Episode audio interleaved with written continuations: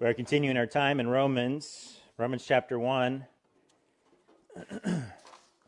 Hope you've been blessed thus far by our beginning of our journey together in Romans. And I know it's the messages uh, are hard hitting at times, but uh, we will not stray away from God's word. We will not uh, shy away from uh, the message that God is giving us uh, here in Romans through Paul. And so we will not skirt around that. We will continue to move forward as we normally do, verse by verse, uh, in an expository way, uh, honoring, glorifying God through this, this time.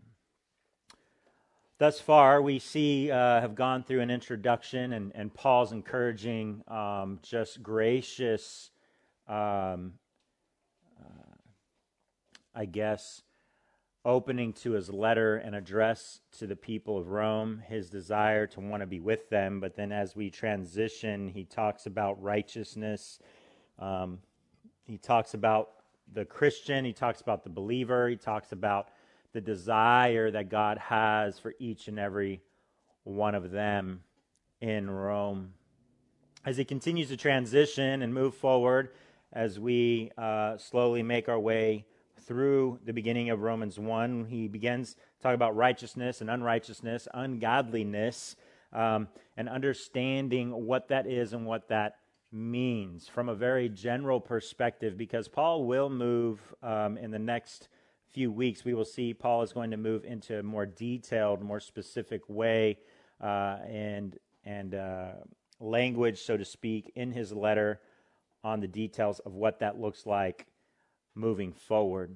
But understanding God's wrath um, and how the unrighteous and the ungodly, in and through that, the w- reason why they don't understand God, um, they won't turn to God, is because they suppress the truth, the truth about God not only His Word, a special revelation that we have in front of us that um, I hope everyone has in their hands, um, but as we move forward, we saw one of the key and main verses uh, in all of Scripture that addresses general revelation, God's general revelation in and through creation, that um, the very makeup of all creation has God woven all within its makeup, all within its structure and um, by nature alone, by His very creation alone, it draws us to Him as God, ultimately presenting Himself um, in and through Christ as the only way to the Father.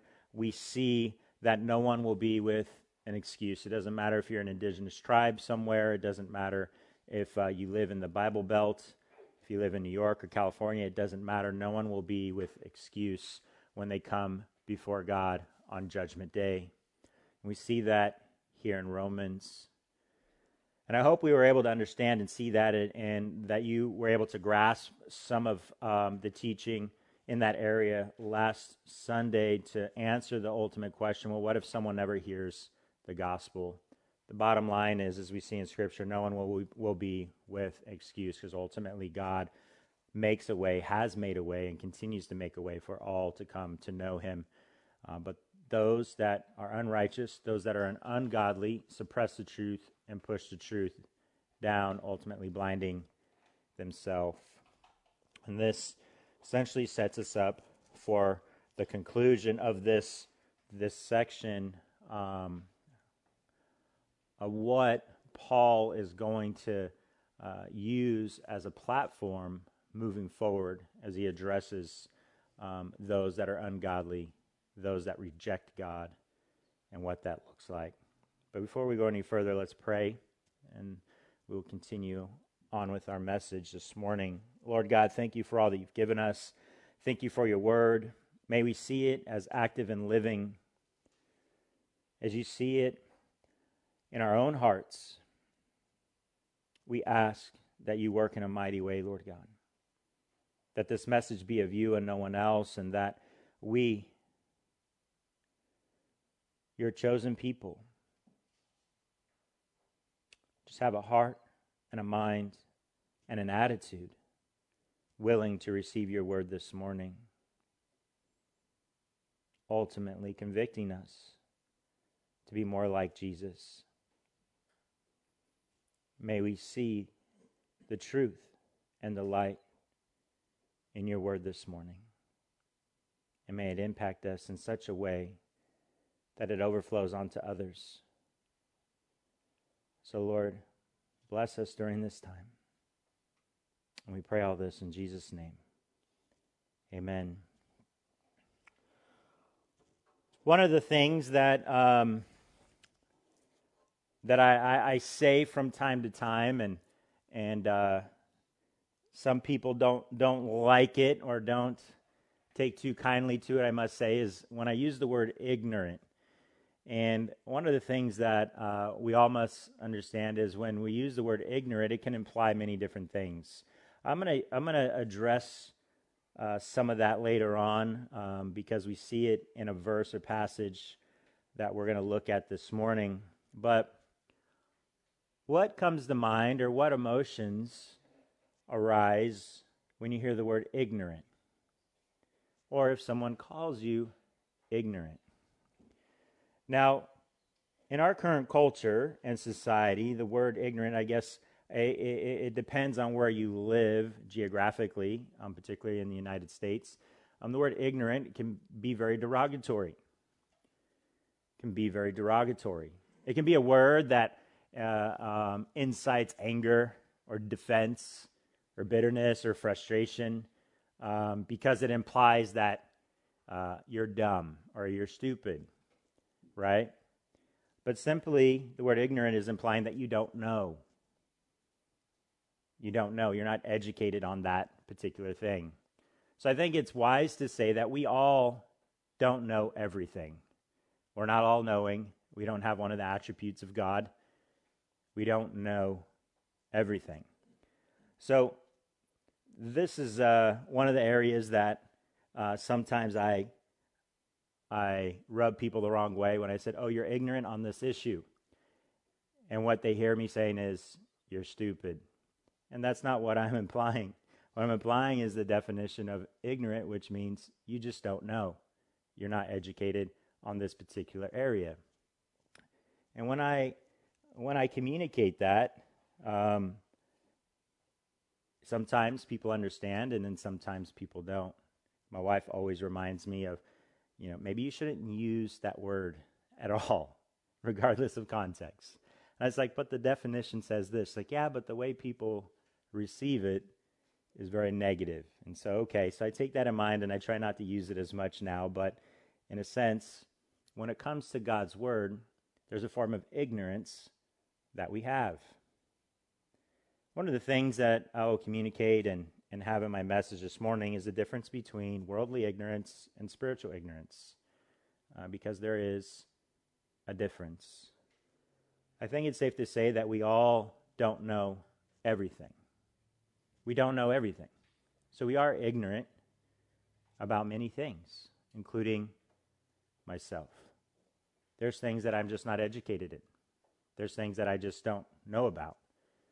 And even in conversation, when someone's talking about something, it's like, uh, and they ask me, it's like, I don't know anything about that. I'm very ignorant when it comes to that subject. And I apply that word to myself. But why do we get upset when we hear the word ignorant? Do we truly hear it as something negative, something aggressively insulting? Or do we like, or do we not like the fact that we don't know everything. Depending on where you fall on that spectrum, it's really up where you are, right? It really depends on you personally. Because that word means something different to a lot of us. It impacts us very differently from person to person. Now, with that being understood, how do you respond? Or not, I guess I shouldn't say respond, but how do you receive the word ignorant? How do you receive that word? And why do you receive it in the way that you receive it? Now, Don't get me wrong, this isn't a message so that I could try to have more people be accepting to me when I use that word. That's not my motive at all by any means. But it's really to help us see or try to understand why do we feel the way that we feel when we see that word or we hear that word or that your word is used. Don't get me wrong, there are people out there, and probably including myself at times, that we use that word in a harsh way or a negative way, and um, it's something that the, the context doesn't really justify um, the use of it.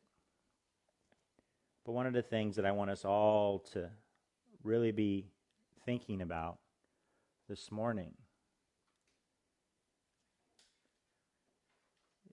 is it really a bad thing?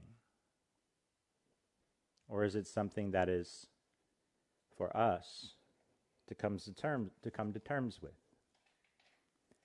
And why is that? Because as we heard and we listened to the message last week, hopefully you, you did if you weren't here, no one will be with excuse. No one will have an excuse. So is ignorance something for Christians to be okay with? Not knowing. The desire that we should that we should have and that should be clawing at us from within is to be in the Word of God, is to know Him more to understand Him more, to rely on the Holy Spirit more. Why is that? So then we can know the truth. The only, re- only way we can understand what is false is to know what is true. It's to not be ignorant. And so, as you think about that and ponder that for a moment, I don't know if you've ever had before or if it means anything to you whatsoever. We're going to move on to our passage this morning. Now, we we have broke or I have broken this up quite a bit just because there's so much content here. Um, time doesn't allow us to to have it all compact together, and so. Um, but we're approaching the end of this before um, we get to the transition or the therefore um, here in Romans 1 with Paul, but uh, we will be in verses 21, 22, and 23. If you're there already, please follow along. Romans chapter 1, verse 21, it says, For although they knew God, they did not honor him as God or give thanks to him, but they became futile in their thinking, and their foolish hearts were darkened. Claiming to be wise, they became fools and exchanged the glory of the immortal God for images resembling mortal man and birds and animals and creeping things. So now we know from last week that no one will have any excuse whatsoever. Paul continues to show us what, what happens when you suppress the truth. It becomes a very slippery slope one that you can't really pull yourself out of at all. That's one of the problems that we have is we think we can pull ourselves out of an emotion, we think we can pull ourselves out of a situation, we think we can pull ourselves out of a slump, we think we can pull ourselves out of sin. And as Christians and as believers, this is this is false. This is something that the enemy wants you to believe so that you continue to rely on yourself and not on God. I can remember many years ago, I think it's probably been a good 17 years, um, and I was uh, a fairly still new believer, but I was involved in ministry at that point, and um, uh, I was away. Uh, Diane and I were away, or I don't know if I was she was with me or not, but we were away at a student leadership retreat up in Paradise, California. Some of you may know where Paradise is. Um, some of you may know Paradise as completely burning to the ground um, just a couple of years ago. Uh, but we were there and uh, we were doing a training, and then I could only be there for a couple of days, and I had to leave because I had to work. So I was going to stay up until the last minute, get in the car, drive, and the same day that I had to go to work. Well, um, that day came and I had to leave, and I could not find my car keys. And I was looking frantically for my car keys everywhere. And so um, I can remember that I was so upset because I was not going to make it to work on time, and I was I could potentially be in trouble, uh, quite a bit of trouble. And so, with that being said, um, we're looking we're looking. I'm frantic, and uh, I can remember the host family saying, "Well, did you stop and pray?" And I can still remember very clearly to this day my attitude when they told me that, and my response internally essentially was, What good is that going to do? And so we stopped, we prayed, and reluctantly uh, I prayed, and, and my attitude was still in a very bad place. Um, then I found my keys. No, we didn't find the keys. So I took someone else's car, drove it. Um, I still was a little bit late to work, not much, but then later they found my keys later on that day. Um, that's another story I might use for another sermon illustration. Um, but with that being said, my attitude was in a very bad place. Even though I knew what I should do, even though I understood what God's word told me that I should do, my heart, my attitude, my mind was like, what, what good is that going to do? And see, we see that very clearly. Although they know they knew God, right? Don't get me wrong. Uh, this is where Paul is addressing the context here is for unbelievers, right? We already see this unrighteous, ungodly, those that suppress the truth. Talking about they're not going to have an excuse. But at the same time, there's a lot of overlap to a certain extent as believers. Even though we know God, even though we know what we should do, even though we know the commands of God and Scripture, our minds, our heart, and our attitude don't reflect that. It was in that moment, and I and and I I'm still convicted by it today. And that's why it's still very fresh in my memory, even though it's been many, many, many years ago. I don't know if you can relate to that or not, but one of the things that we need to understand is God's expectation for us is to live out his word. Now, for the unbelievers, coming back to the context in which we find ourselves here in verse 21, although they knew God, right? We must understand these are non believers, and, and that's the context. This is, these are not believers who are losing their salvation or may have lost their salvation. That does not happen. Basically, they've suppressed the truth. We saw leading up to this, verses 18, 19, 20, right? God is plain to them they are without excuse. There's no such thing as being ignorant. There's no such thing as, well, I just didn't know. I wasn't educated. No one told me about that when it comes to salvation and judgment. Now, we can reasonably expect that knowing God should ultimately lead to worshiping Him and glorifying Him. Why? Because that's our very nature of our existence. That's why God created us. If we ever wonder why, like, what's my purpose? Your purpose is to worship and glorify God. It's always interesting when I talk with Christians, and I know context is everything, but like, my purpose in life is to play the guitar. Okay. Ultimately, your purpose is to worship and glorify God. So, therefore, as you play the guitar, how are you going to worship and glorify God? Some people might think, well, my, my purpose is to this or that. But the thing is, is that's great. But ultimately, your purpose is to worship and glorify God. So, how are you going to worship and glorify God? By doing this. It's very simply put. I think, uh, if anything, we as human beings, we complicate God's word so much. And we become confused, not by because of God's word, but because of our own processing, our own manipulation, our own overthinking to a certain extent of God's word. Ultimately,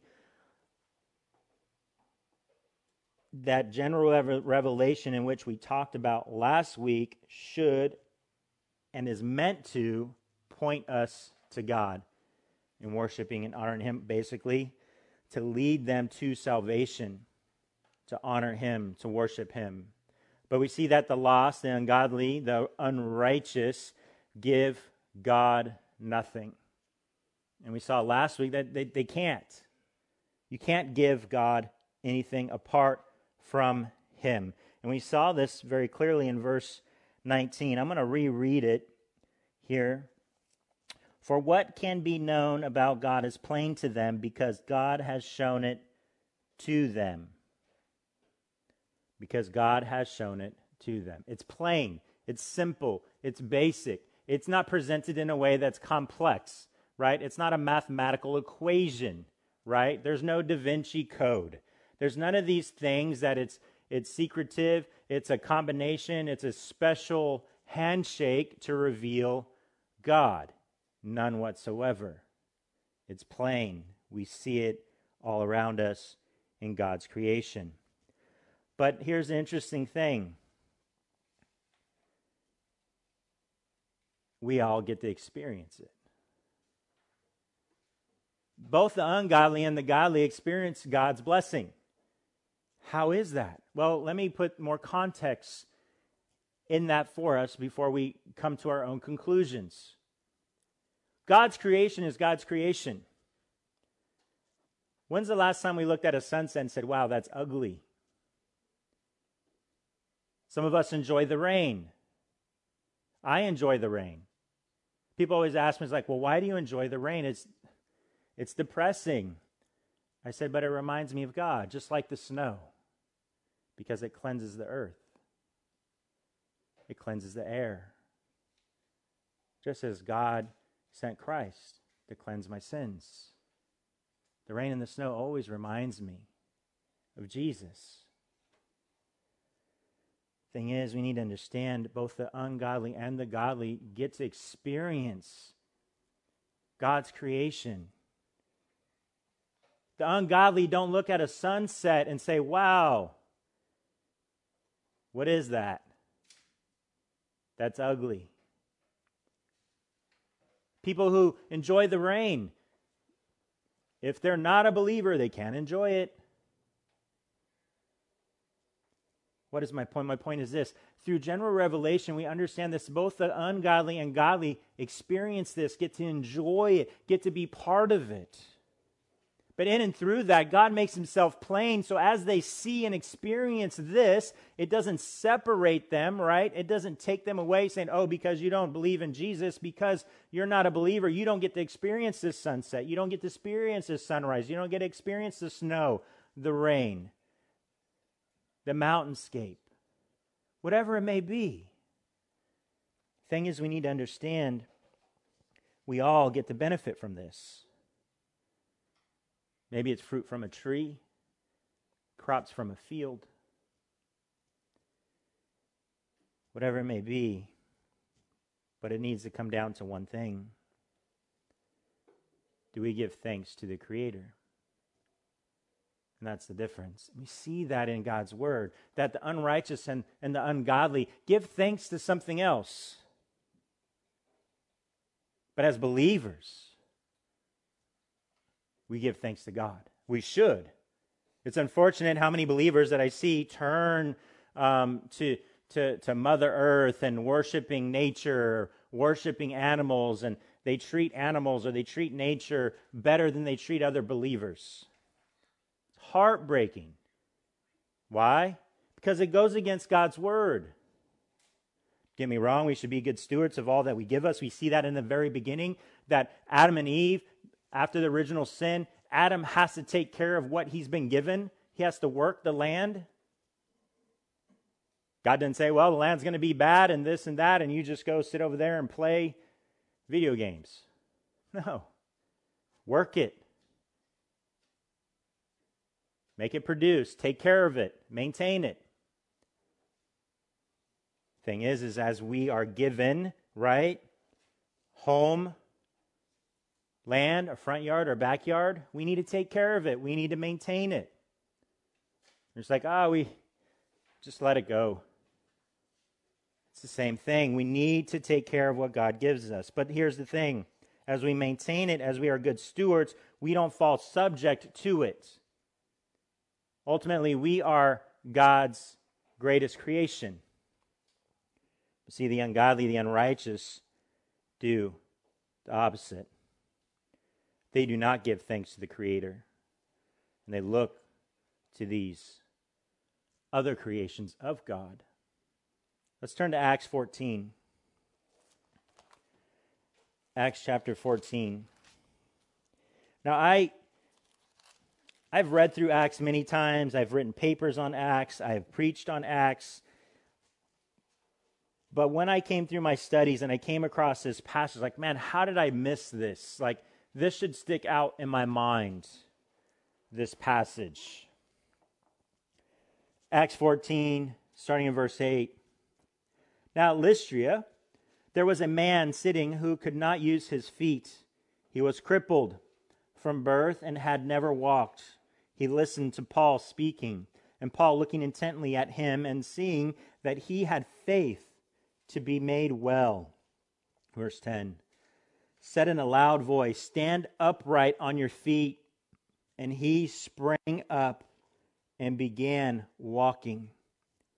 And when the crowd saw what Paul had done, they lifted up their voices, saying in uh, Lycaonian, the gods have come down to us in the likeness of men. Barnabas they called Zeus, and Paul Hermes, because he was the chief speaker. And the priest of Zeus, whose temple was at the entrance to the city, brought oxen and garlands to the gates and wanted to offer sacrifice with the crowds. But when the apostles Barnabas and Paul heard of it, they tore their garments and rushed out into the crowd, crying out, Men, why are you doing these things? We also are men of like nature with you, and we bring you good news that you should turn from these vain things to a living God who made the heaven and the earth and the sea and all that is in them in past generations, he allowed all the nations to walk in their own ways. Yet he did not leave himself without witness. For he did good by giving you rains from heaven and fruitful seasons, satisfying your hearts with food and gladness. Even with these words, they scarcely restrained the people from offering sacrifices to them they see a miracle and they're like, oh, these are these gods, Zeus and Hermes, from the heavens above, and they're here in the form of man because they performed a miracle. Paul healed a crippled man.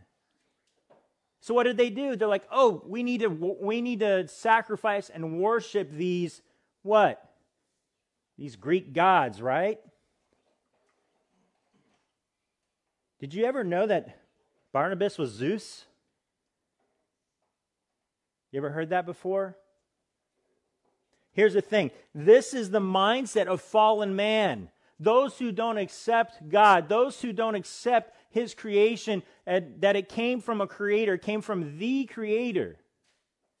And what they've done is they turned it into their own graven image, their own idols. They said, Look at Hermes, look at Zeus, let's slaughter, let's worship them. Not slaughter them, but sacrifice an animal to them and worship to them. And what did they do? They tore their garments and cried out to them, trying to keep them from doing it. But the people didn't understand. They didn't respond in the way that they were called to respond. They, they heard the gospel. They saw a miracle and they heard the gospel, and then they wanted to worship them like Greek gods. They didn't, they didn't get it. Even after all of this, this idolatry was at the forefront of their minds. Even though the gospel was presented, they, they suppressed the truth. They suppressed the truth. Does this ring any bells with you? Think of Moses. All the miracles that happened to set the Israelites free. To set them free. I'm going to reference uh, Moses and the Israelites and Aaron and Pharaoh a few times throughout the message. I'm not going to turn us there and go through the whole thing, but I'm going to reference it. And, and the people, the Israelites, get to experience what? Coming out of Egypt. The Egyptians giving them stuff. They're plundering them for their trip. Splitting of the Red Sea. Not only that, a pillar of fire protecting them leading the way. Manna from heaven, water. They have Moses. And as Moses goes up Mount Sinai and, and Aaron's left in charge, they're worried. Why, why is Moses not coming back as quickly as he should? You know what? The gods are angry at us. We need, to, we need to satisfy the anger of the gods. After all they've seen, after all Moses has, le- has led them and taught them. Thing is, is as they were in captivity over generation and generation and generation and generation, just these few days of Moses being with them and leading them out wasn't enough to break the cycle of their idolatry, of their sinful ways. What did they do? They pressured Aaron. And this, this is a, a, a even a, a depiction of some pastors and churches today. They pressured Aaron, and Aaron gave in, and he formed a graven image, a golden calf, and they worshiped it and danced around it. Sinful man is going to do sinful things. They're going to suppress the truth even though they know the truth. Thing is, as believers, even though we know the truth, why do we still do wrong, right? This is one of the great passages, one of the, one of the great um, writings that we see in Paul that's so encouraging to us, right? The, the famous uh, do do passage, right, of Paul. Why do I do the things that I know I'm not supposed to do, but I keep on doing them? I know what I should do. I know the righteous things that I should do, but I keep, I keep longing or I keep wanting or I keep falling into doing the wrong things. Why is that? Paul just being transparent. And it's like some, I don't know if you're like me, but it's like, wow, he wrote that for me. In the same way, as Christians, we struggle with these things as we receive God's commands. We receive God's commands and we know and we know and we know, and ignorance is not an excuse for believers. But when it comes to those that are ungodly, unrighteous, they suppress the truth. The scripture tells us, and we already read it and we looked at it quite a bit last week, and we see it more even this week in these next three in these three verses, is they don't understand because they don't want to understand. It's not because they don't know. It's not because it wasn't brought to them. It's not because God never revealed himself to them. And we see with even in Acts with Paul and Barnabas, they suppress the truth, they suppress the truth. They're not going to understand. They're not going to see. For although they knew God, they did not honor him as God or give thanks to him. But they became futile in their thinking, and their foolish hearts were darkened. So, what is an idol? A lot of us have this biblical perspective of an idol, but we don't have a biblical definition of an idol contextualized in the way it applies to us today. What do I mean by that? I think we think idolatry is something of the scriptures and not something of our modern day culture and society. But I would say you're wrong. An idol is a worshiped image. Anything that replaces God or you allow to come in between you and God, a higher priority than God in your life.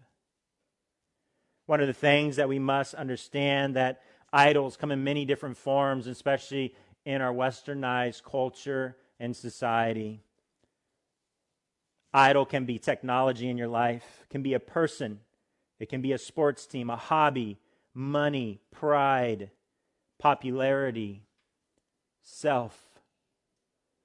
These are idols that we see so prevalent today. These are idols that we come across every single day. Now, don't get me wrong, there are many great things, right? Conveniences that we have through what? Through technology, through the advancement of that. Makes life easier. The thing is, is that we take things that are meant for good and turn them into things for bad. And there are people that are out there for things that are created for good and have turned them into things for bad. And instead of seeing the what it's been shaped and molded by man into something bad and sinful, we look at it as like, oh, well, it's something good. And we turn a blind eye to the bad and the sin. A worshiped image. A lot of us might think, well, I don't worship my phone. I don't worship my work. I don't worship this. I don't worship that.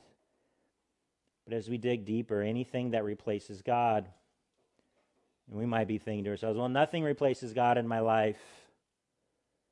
Nothing replaces God in my life.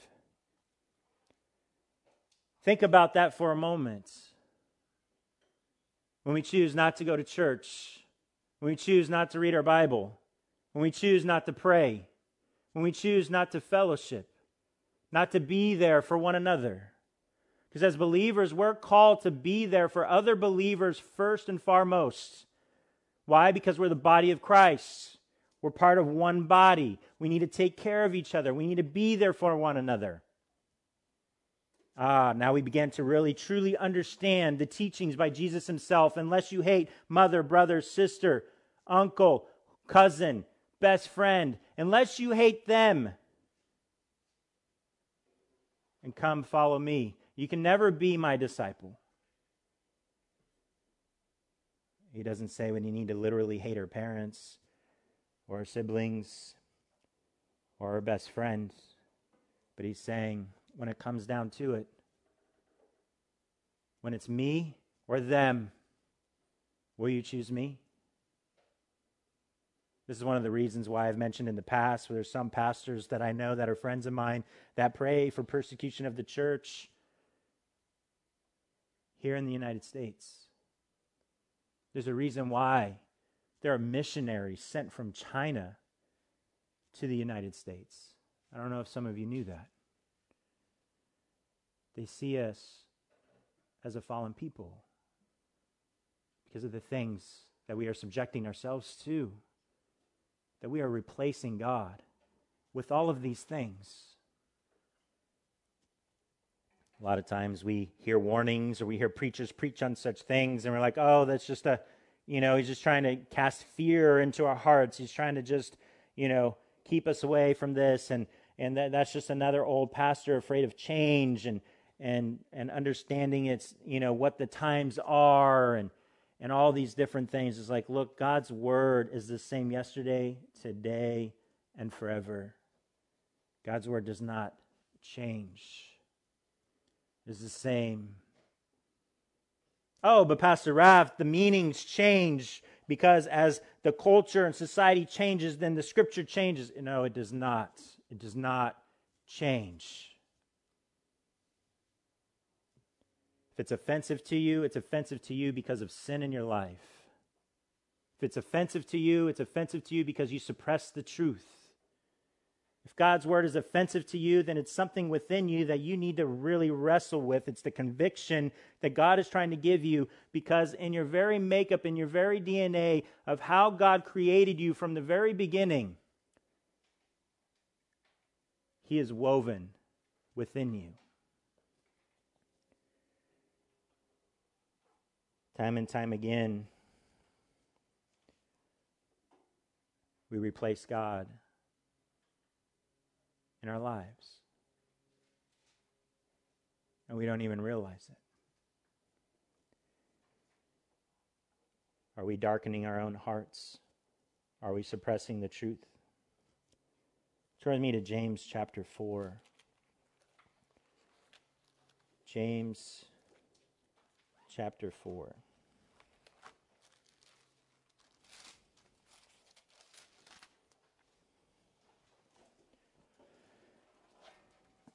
James chapter 4, verse 3 says, You ask and you do not receive because you ask wrongly to spend it on your passions, you adulterous people. Do you not know that friendship with the world is enmity with God? Therefore, whoever wishes to be a friend of the world makes himself an enemy of God. Are you an enemy of God? For you and I, it is a spiritual adultery. This is something that we see very clearly in Scripture, something that I taught on before in the past. And we need to understand that for the lost, it is futile. For us, it's adultery. We have an adulterous heart. We cheat on God spiritually by having these other idols, by focusing our attention on these other things, by having a higher priority for other things other than God. And a lot of times we like to water it down or sweep it under the carpet or explain it away by saying, well, God will understand, God will understand, and we abuse the grace that we have freely been given. And we continue to expect to live in His mercies and love. But we make these choices not out of ignorance, not out of ignorance, but out of a sinful heart. We get to this point of being futile. The, it, these such things are futile to the lost. I want to go into that here a little bit more.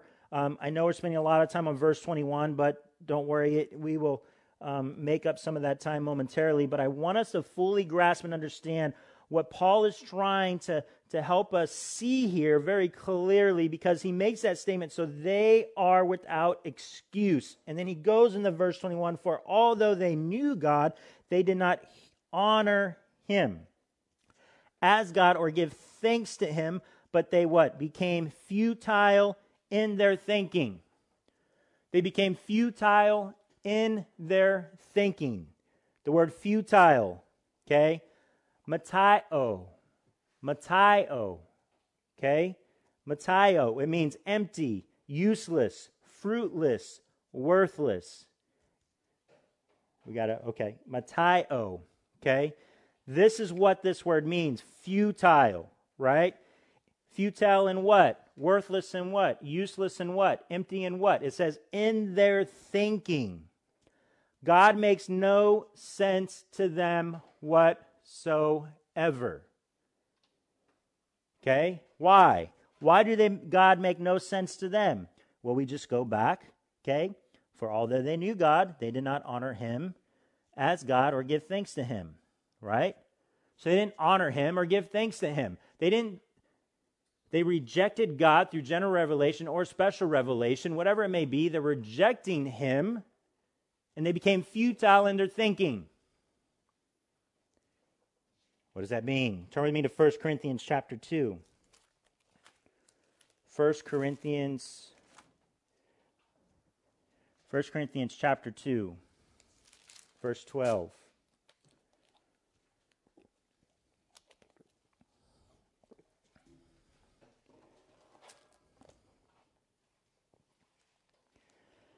Now we have received not the spirit of the world, but the spirit who is from God, that we might understand the things freely given us by God. Verse 13. And we impart this in words not taught by human wisdom, but taught by the Spirit, interpreting spiritual truths to those who are spiritual. The natural person does not accept the things of the Spirit of God, for they are folly to him, and he is not able to understand them because they are spiritually discerned. If you are not a believer, okay, then you don't have the Holy Spirit. And this is why when people who say they're saved, but their lives are not reflecting that, and it's like, okay, we give them the benefit of the doubt. They, they, they're still learning. It's part of the sanctification process. Maybe they, they learn slower than others, right? But then we bring scripture, and I've done this many, many times before, and I bring scriptures like, what does this mean to you? But I don't know. I don't know. I don't know what that means. And I get even easier and simple, very basic scripture out of God's word, and, and they just have no idea what it means. They just can't understand it for no matter how well I explain it or anything. And there's just no discernment, no interpretation whatsoever going on. And the scripture tells us, ah, the Holy Spirit helps them discern spiritual things, but those who are not saved cannot discern spiritual things because they don't have the Spirit. They won't understand it. Don't get me wrong, I'm not saying that person will never be saved. That, that's, that's God's business, not mine. But what I am saying is look, those who reject the truth, those who are not saved, they can't understand God's word. They can't. Why? Because they have the spirit of the world. Who's the spirit of the world? Satan. They don't have the Spirit of God, the Holy Spirit. We see very clearly in 1 Corinthians chapter 2 here. It says, By human wisdom, but taught by the Spirit, interpreting spiritual truths to those who are spiritual. Okay? What does it say? Beginning of that verse. Not taught by human wisdom. Not taught by human wisdom. Why do you think I try to use so much scripture in our messages? It's not about me. It's not about my commentary. It's about God's word. My desire every Sunday morning and anytime we do Bible studies or have discussions, whatever it may be, is to get you into God's word. Get you into God's word. Why? Because that's where it is. That's where the truth is. Not some clever thing that I make up, not some special dictation that I've written down or prayer that I've articulated to, to read off to you. It's God's word.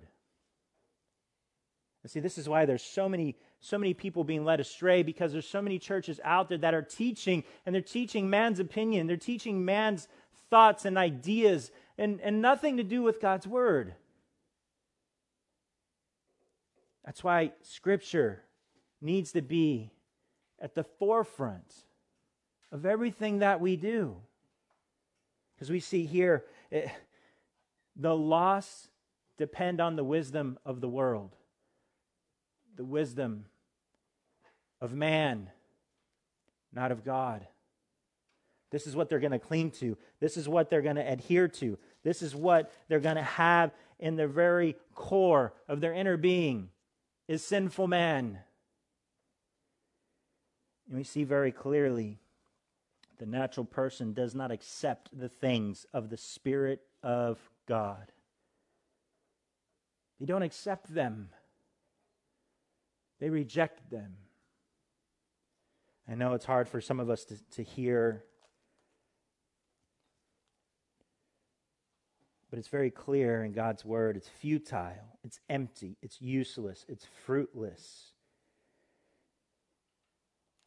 Those that reject the truth and suppress the truth harden and darken the heart. Foolish hearts darkened. We can see very clearly how God hardened Pharaoh's heart and then within that same story of Moses coming to him, Pharaoh not only hardening his own heart, but God hardening his heart as well. He rejected the truth. To turn from a suppress, to turn from and suppress the truth and the light is to live a life in pure darkness. Doesn't matter how good of a person you are. Doesn't matter how much you help the needy. Apart from God, it's nothing.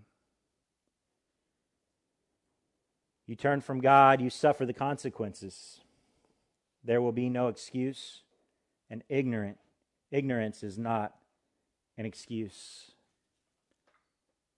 We see that in Scripture. We saw it last week. We see it again this week.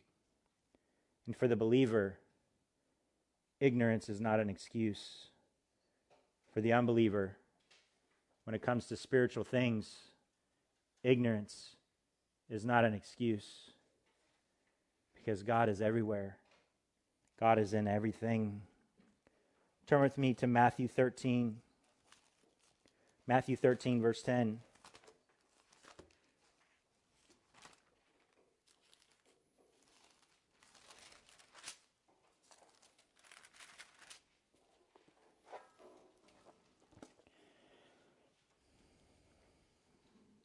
Matthew 13, verse 10, we're going to see Jesus teaching here. It says, Then the disciples came and said to him, Why do you speak to them in parables? And he answered them, To you it has been given to know it has been given to know the secrets of the kingdom of heaven. But to them it has not been given. For to the one who has more will be given, and he will have an abundance. But from the one who has not, even what he has will be taken away. This is why I speak to them in parables, because seeing they do not see, and hearing they do not hear, nor do they understand. Indeed, in their case, the prophecy of Isaiah is fulfilled that says, You will indeed hear, but never understand, and you will indeed see, but never, never perceive. For this people's heart has grown dull, and with their ears they can barely hear, and their eyes they have closed, lest they should see with their eyes, and hear with their ears, and understand with their hearts, and turn, and I would heal them. But blessed are you are your eyes, for they see, and your ears, for they hear. And we see even Jesus is saying, Look, I teach in this way because if I just give you the scripture plainly, you can discern it. You're going to know because you've been given that. And he's speaking of the discernment of the Holy Spirit. He's speaking of understanding of their salvation. But to them, they're not believers. I need to speak in a way that they can understand. Why? Because when I speak scripture, when I speak the truth plainly to them, they hear but they don't hear, and they see but they cannot see. Why? Because they can't discern it. They're not believers. Now, some will harden their hearts and turn away, as the, the prophet said. Some won't. But see, Jesus is saying, look, I need to teach them in this way, and this is why. In the same way, we see believers. We should see believers wrestle with, understand, process, meditate on God's Word. And we see the non believers push away, reject, not accept, not understand God's word. See, thing is, I know Paul in these three verses is addressing the non believers, but as we see that, we can, we can see for believers, for ourselves, is there a relation? Is there a, a, a, an overlap? Is there, is there um, do we have things in common? And if we do, that's a problem. That should be a, a red flag, something that raises the antennas, so to speak, and say, hey, it shouldn't be like that. I shouldn't look like the unbeliever. I shouldn't have anything in common with them. This brings us to verse 22. As Paul moved on from verse 21, and he talks about them being futile in their thinking, and their foolish hearts were darkened, right? Verse 22 says, claiming to be wise, they became fools. Claiming to be wise, they became fools. Do you know everything? Do you claim to know everything? Are you wise? Do you take enjoyment with being able to, to chop it up, right? To have deep discussions with your professors? Makes you feel inte- intellectually important or dominant or sufficient. The wiser they thought they were becoming, the dumber they got the more they fell away from God, the wiser they thought they were getting. Paul says this here because this is something that was very prevalent in Rome. Intellects, philosophers, those who thought they understood things that no one else could understand, those who thought they, they, they, they can understand the stars in the sky better than anybody else. Those who thought they had an idea or they had a theory or they had something that no one else could grasp, but they could talk about it so eloquently and so fluently, and it really impressed people. You ever felt that way? One of the things that we need to understand is the wisdom of the world is futile. Just because you're, you, you have so much knowledge and you have all these degrees and you can, you can talk about this or you've been published or researched or you run seminars or whatever it may be is nothing in comparison to the wisdom of God. Nothing at all. Paul reminds us of that here and he makes it a point because a lot of, a lot of us, some of us, look to knowledge. Why? Because what does the world tell us? Knowledge is what? Power. Knowledge is power. Turn with me to 1 Corinthians chapter 3. 1 Corinthians chapter 3 verse 18.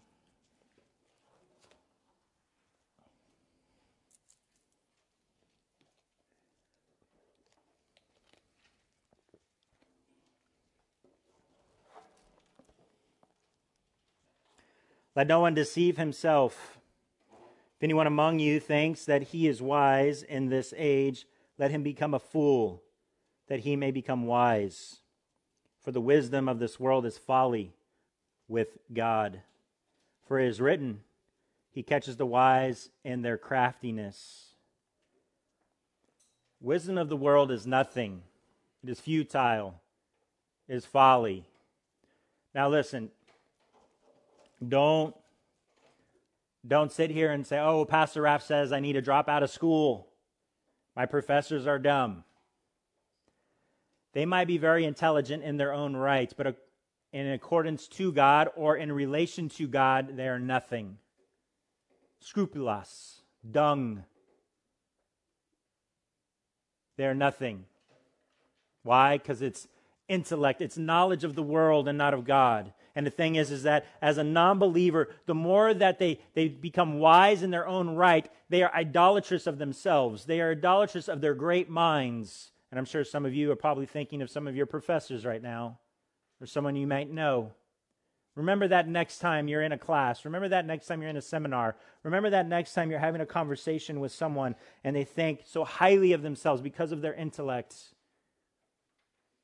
It is nothing to God. That will not save them. And to be honest, what we see in Scripture, what is the context in which we're reading this? In Romans chapter 1, those who will not be without excuse, those who are futile, those who are dark in their heart, those that are folly. Are we grasping what the Scripture is telling us here? Or do we fall to these idolatrous, idolatrous men and women to a sense that we become worshipers of them.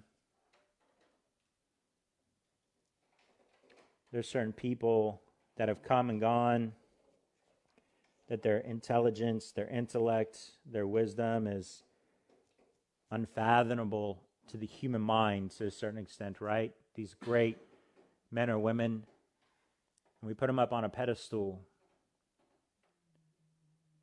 and we look to them above all things, and we worship them.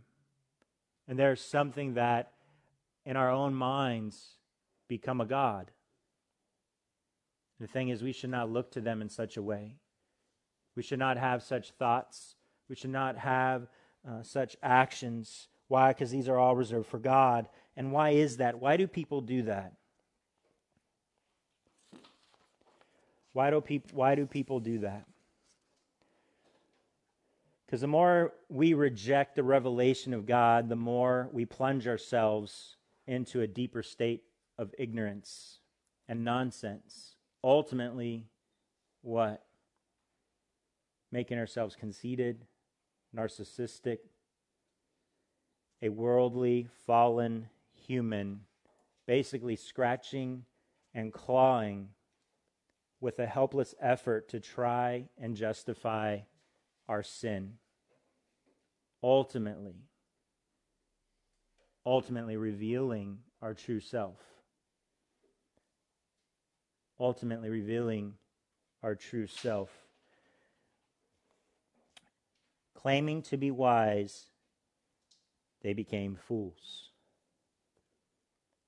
this is why I always say, look, if anyone ever comes and says, oh, there's this thing in the Bible that I found, and hundreds and hundreds of years they've gotten it wrong, oh, there's this new teaching here.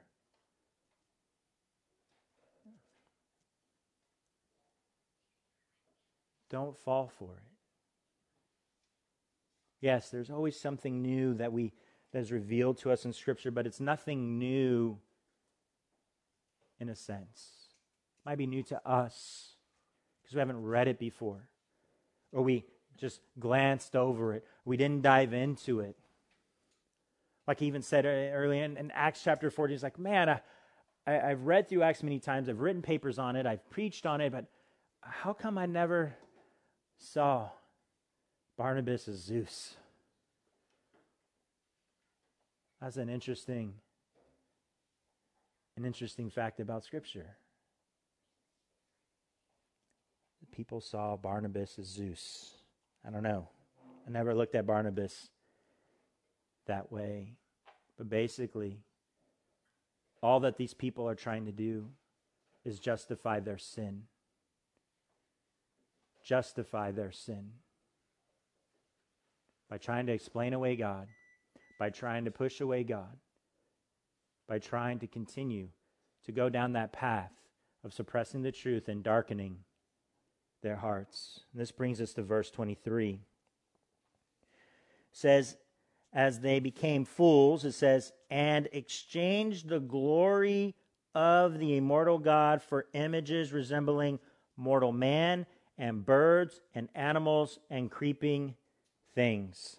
Paul brings this idolatry full circle for us before he begins his graphic outline of the condemnation and the divine abandonment of mankind and exchange they exchange the glory right? Meant for God. Okay? We're going to dig into that here right now. They exchange the glory that is meant for God, right? Um, we need to have an understanding that we are God's ultimate creation. We are God's ultimate creation. Okay? Now listen, I'm an animal lover. Okay? You can talk to my mom, she could tell you stories, right? Of me on my grandparents' uh, ranch, and I'll sleep out in the dirt with the dogs as a kid. Okay? I loved animals. Always wanted them, always wanted to be around them. Diane and I, when we were dating in high school, we were like foster parents for kittens and stuff like that. We both love animals, okay? Needless to say, we got three dogs, a rabbit, a cat, mice that come in and out of our garage they keep trying to catch by testing the strength of their neck. Okay? But what's my point? My point is this when we exchange the glory, right? The glory, when we exchange the honor, the respect, the value, the importance, the priority that is meant for God for these other things, we are falling into an idolatrous heart, an idolatrous trap set by this world. Don't get me wrong, I, I, I love animals, some more than others. Okay? If you know me, I hate snakes. I am not a snake person. Okay? Um, I have no qualms or quarrels with beheading a snake. Honestly, I think it's biblical, right? The heel will crush the head of the snake. It's in Scripture. Okay? But what's my point? My point is this. When we begin to treat animals like they're humans, and we treat them better than we treat our believing brothers and sisters in Christ, we fall into this trap. When we're willing to sacrifice more for an animal than we are for a brother and sister in Christ, we fall into this idolatrous trap. We begin to replace relationships with our brothers and sisters in Christ with animals or things of this nature. We fall into this idolatrous trap. It is something that we cannot exchange, we cannot compromise, we cannot substitute. We are God's ultimate creation, created to worship and glorify Him. And that has been woven into the very makeup of our DNA. What the problem is, we see here, it has been prevented by sin. Sin has corrupted this. So then the sinful, darkened hearted man worships his own creation or himself instead of God. What am I saying here? See, what happens is that we know that we are to worship and glorify God. And because of sin, sin fractures that relationship. And so then what, what, are, what we are left with is this okay, we have this innate desire, there's something greater out there, and we need to focus or we need to have a worship and, and glorify something. And so we take that and we're like, okay, I know I need to do that. I don't know why I need to do that, but I feel this strong urge that I have to worship and glorify something. And we gravitate to what we want, what the flesh wants. Glorify and worship ourselves. There are people that are so dedicated to their appearance, how they look and that's all their attention. And that's what they need. That's what they crave. That's what they want. There are people who take that and they said, okay, I, I, what am I going to, I love animals. I love dogs. I'm going to dye my dog's hair. I'm going to dress up my dog. I'm going to push my dog in a stroller. It's my little baby. Treat them. Treat them like a person. Don't get me wrong, okay? My my dad does this. He has two chihuahuas. Takes them to get ice cream. Makes clothes for them. Okay. Now I'm thinking is like, okay, I see a lot of older people doing this. I'm like, is this something I got to look forward to when I get older? Right? I'm in my 40s now, so I'm not that far off. Should I start praying now? Lord, don't let me fall into this, right? People put it into a cause. And they're more sold out for this cause than the gospel. And they replace God for worshiping this cause. Or maybe it's for another person. Are you a people pleaser? And they exchanged God for this other person. Whatever it may be a hobby, intellect, achievements. It is within us, it is woven within us to worship and glorify. But sin has fractured that.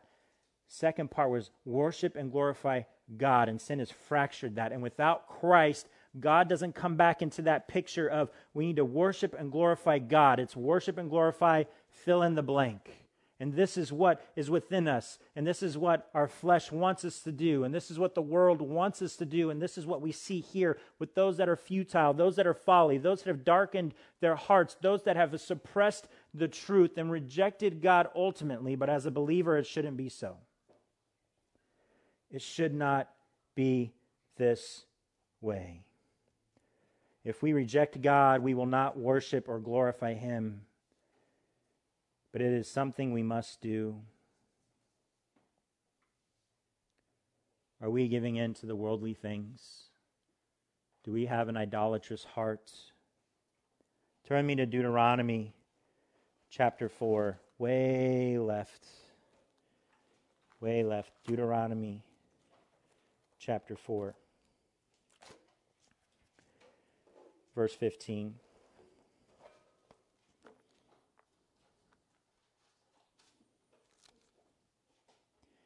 And it's amazing that this is all the way back in the beginnings of the scriptures and how relevant, how important it is for us to read this today.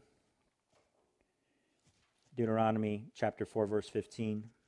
Therefore, watch yourselves very carefully, since you saw no form on the day that the Lord spoke to you at Horeb out of the midst of the fire Beware lest you act corruptly by making a, a carved image for yourself in the form of any figure, the likeness of male or female, the likeness of any animal that is on the earth, the likeness of any winged bird that flies in the air, the likeness of anything that creeps on the ground, the likeness of any fish that is in the water under the earth.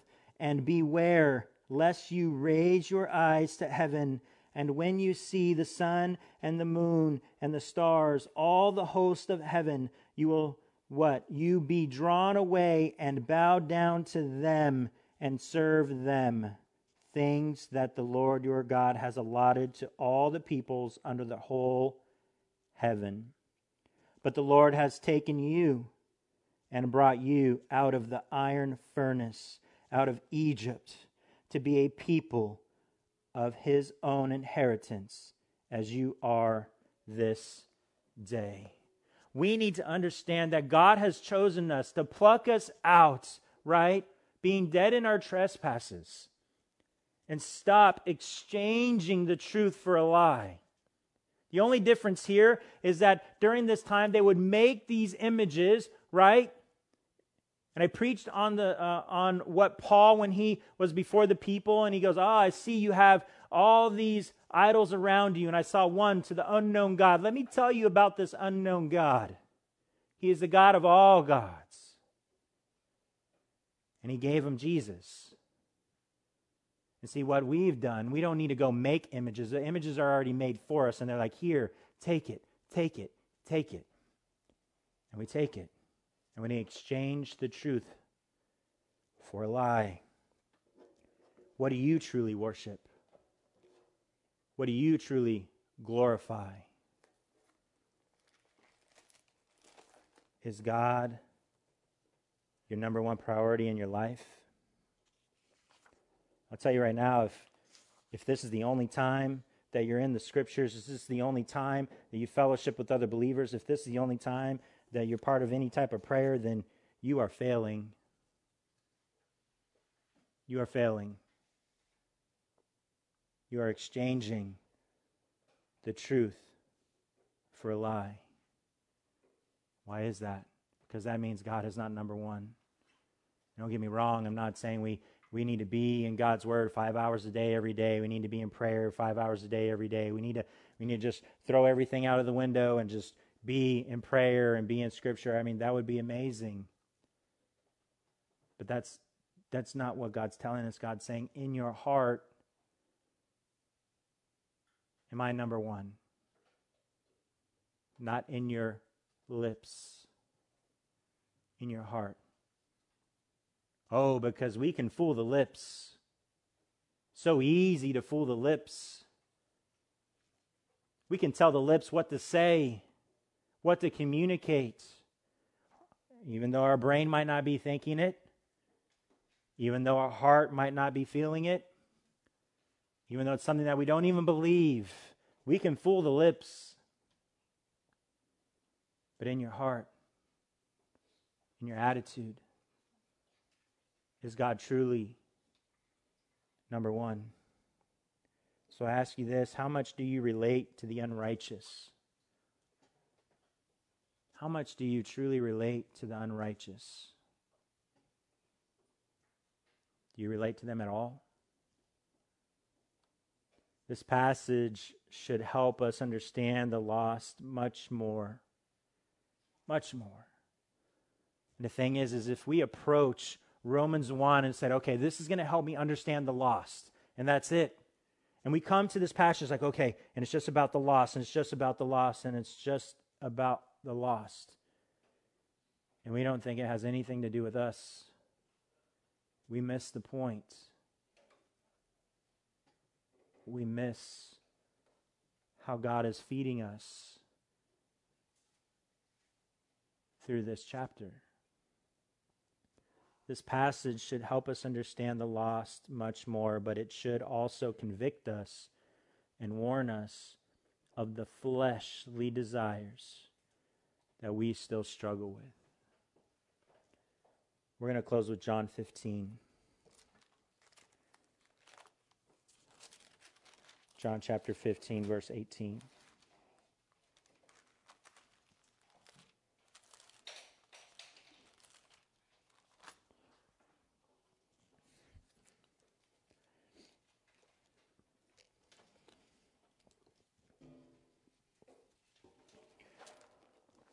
You can see, Jesus is teaching here, John chapter 15, verse 18. It says, If the world hates you, know that it has hated me before it hated you. So be encouraged if you're rejected by the world. That's how it should be. You should be rejected by the world.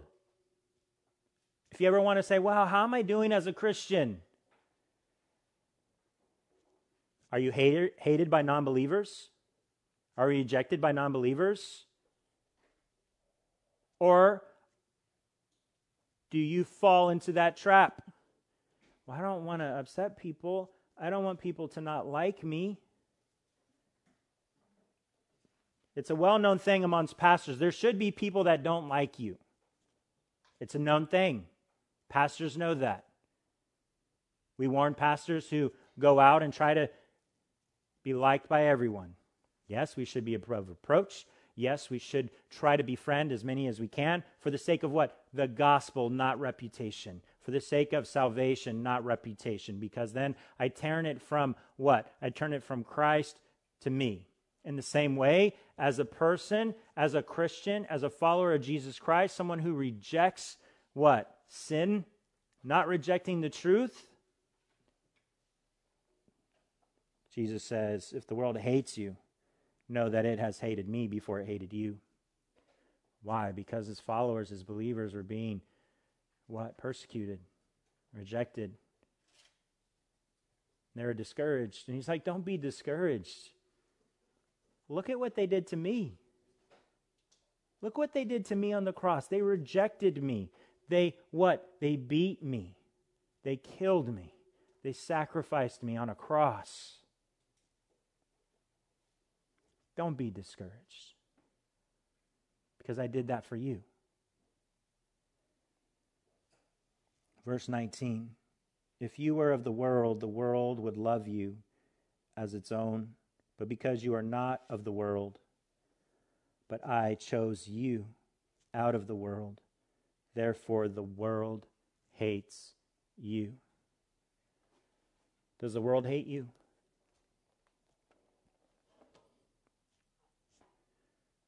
Are we too afraid to post something on our social media that has anything to do with Jesus, has anything to do with Scripture, has anything to do with our faith?